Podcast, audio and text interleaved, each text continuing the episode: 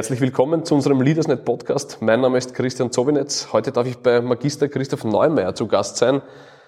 Christoph, du bist Generalsekretär der Industriellen Vereinigung. Jetzt haben wir die Krise nach der Krise, Stichwort Ukraine. Wie tut sich denn hier die österreichische Industrie? Ja, in Wirklichkeit ist das äh, eine große Herausforderung. Ähm, die Industrie ist ja wenn man sagen darf, grundsätzlich gut durch die Covid-Krise gekommen. Sie konnte weiter produzieren. Äh, wir haben einen starken eigentlich Wiederaufschwung gesehen, der global getragen war. Und da ist natürlich äh, die Invasion der Ukraine äh, eine, ich möchte sagen, böse Überraschung. Äh, das Ganze ist deswegen auch herausfordernd, weil es äh, mehrere Entwicklungen gibt, die so einen Cocktail darstellen, ähm, der nicht sehr verträglich ist. Wir haben hohe Energiepreise, die hatten wir vorher schon. Das kommt aus der Energietransformation und aus weiteren Gründen. Und wir haben jetzt insbesondere große Probleme in den Lieferketten, die wir vorher auch schon hatten. Und all das schlägt nun zu Buche. Es kommen Sanktionen dazu, die wir grundsätzlich unterstützen. Aber es kommt natürlich auch große Unsicherheit dazu. Und das ist eine äh, Situation momentan, die für viele, viele Unternehmen im Produktionssektor herausfordernd ist. Ich selbst baue gerade ein Haus und sehe, wie stark die Rohstoffpreise steigen. Ähm, warum ist das so? Die Nachfrage ist sehr, sehr groß. Wir haben eben in den vergangenen eineinhalb Jahren gesehen, dass wir wirklich, was außergewöhnlich ist, einen globalen Aufschwung haben, dass es eine sehr, sehr große Nachfrage gibt in sehr, sehr vielen Bereichen, eben auch in der Infrastruktur.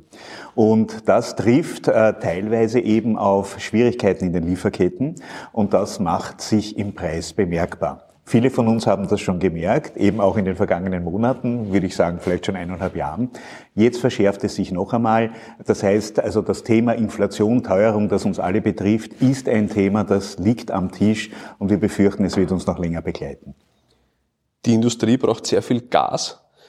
Was tut man hier von der Industriellenvereinigung aus, aber auch regierungstechnisch, um äh, hier die Zukunft zu sichern? Das Entscheidende ist, dass äh, uns bewusst sein muss, dass wir von diesem Gas, ähm, jetzt kann man sagen leider, aber wirklich abhängig sind. Ähm, es geht nicht nur um die Produktion, es geht ja auch um klassische, äh, um Wärme, um, um Heizung, aber auch äh, um äh, das Stromnetz, das sozusagen geregelt werden muss und, und äh, gesichert werden muss. Das heißt, es wäre fatal, würden wir von einem Tag auf den anderen kein Gas mehr bekommen. Was müssen wir tun? Wir müssen diversifizieren. Das heißt, wir müssen auf mehr Energiequellen in Zukunft setzen. Dazu braucht es aber auch Infrastruktur, dazu braucht es viele Projekte, die wir rasch umsetzen können. Und aus diesen verschiedenen Möglichkeiten, also mehr erneuerbare Energien beispielsweise, aber vielleicht auch dieses berühmte Flüssiggas, Gas, LNG, vielleicht auch eigene Lagerstätten uns noch einmal anschauen, die wir in Österreich auch haben. Aus diesen vielen Mosaiksteinen müssen wir unabhängiger werden. Das ist eine Aufgabe, die müssen wir uns alle gemeinsam stellen. Da werden wir aber zwei, drei, vier Jahre brauchen, so ehrlich müssen wir sein. Und was wir auch brauchen, wir haben das übrigens beim Rohöl, das ist eine Gasbevorratung, damit wir auch in der Lage sind, mehrere Monate mit Gas auszukommen. Das ist, glaube ich, auch ein wichtiges Learning, aber da ist die Bundesregierung unterwegs. Und was weitere Entwicklungen betrifft, so müssen wir das alles gemeinsam tun mit den Energieversorgern, mit der Industrie, aber auch mit der Bundesregierung. Kommen wir zum nächsten Thema, der Arbeitsmarkt. Es ist für viele Unternehmer gerade nicht einfach, äh, Fachkräfte, Mitarbeiter zu finden. Ähm, was wird sich hier tun? Riesenherausforderung für viele, viele Unternehmen, äh, insbesondere in technischen Berufen. Das selbst in der größten Krise war spürbar, dass auch in diesem Bereich Mitarbeiterinnen und Mitarbeiter gesucht wurden. Das Thema ist Ausbildung, Ausbildung, Ausbildung, Weiterbildung. Gibt es unendlich viele Initiativen, äh, auch junge Frauen äh, gewinnen für technische Ausbildung und vieles mehr. Aber naturgemäß werden wir die Nachfrage nicht abdecken können allein in Österreich. Also es bleibt dabei, auch wir müssen attraktiv genug sein, dass wir auch Menschen nach Österreich anlocken können, anwerben können, würde ich fast sagen, äh, die hier gerne arbeiten möchten, die aber auch die Qualifikationen mitbringen, die so stark nachgefragt sind.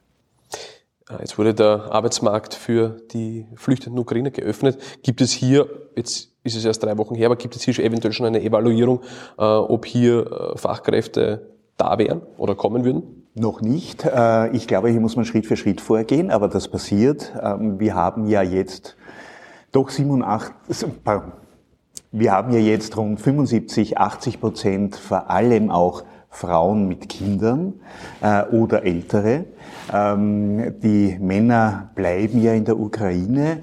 Ähm, wir haben rund 150.000 Menschen, die bislang in Österreich angekommen sind. Davon zieht ein großer Teil weiter, aber es bleiben Menschen auch hier. Erfahrungsgemäß wissen wir, dass diese Menschen gut ausgebildet sind, auch viele Frauen, die sehr gut ausgebildet sind. Jetzt müssen wir die nächsten Schritte gehen. Es geht um Kinderbetreuung, äh, um Integration, also der Kinder in den Schulen, in den Kindergärten und darüber hinaus. Aber wir denken, äh, dass hier sicherlich Menschen finden werden, die am Arbeitsmarkt in Österreich nachgefragt werden. Und da ist es ein Vorteil, dass hier eine Arbeitserlaubnis gegeben ist. Und äh, wir ähm, sprechen uns insbesondere auch dafür aus, dass man hier Kompetenzchecks macht. Äh, auch das ist ein Thema der kommenden Wochen, dass man ein Gefühl bekommt, welche Kompetenzen werden mitgenommen, was könnte man vielleicht noch zusätzlich auch anbieten äh, in der Weiterbildung.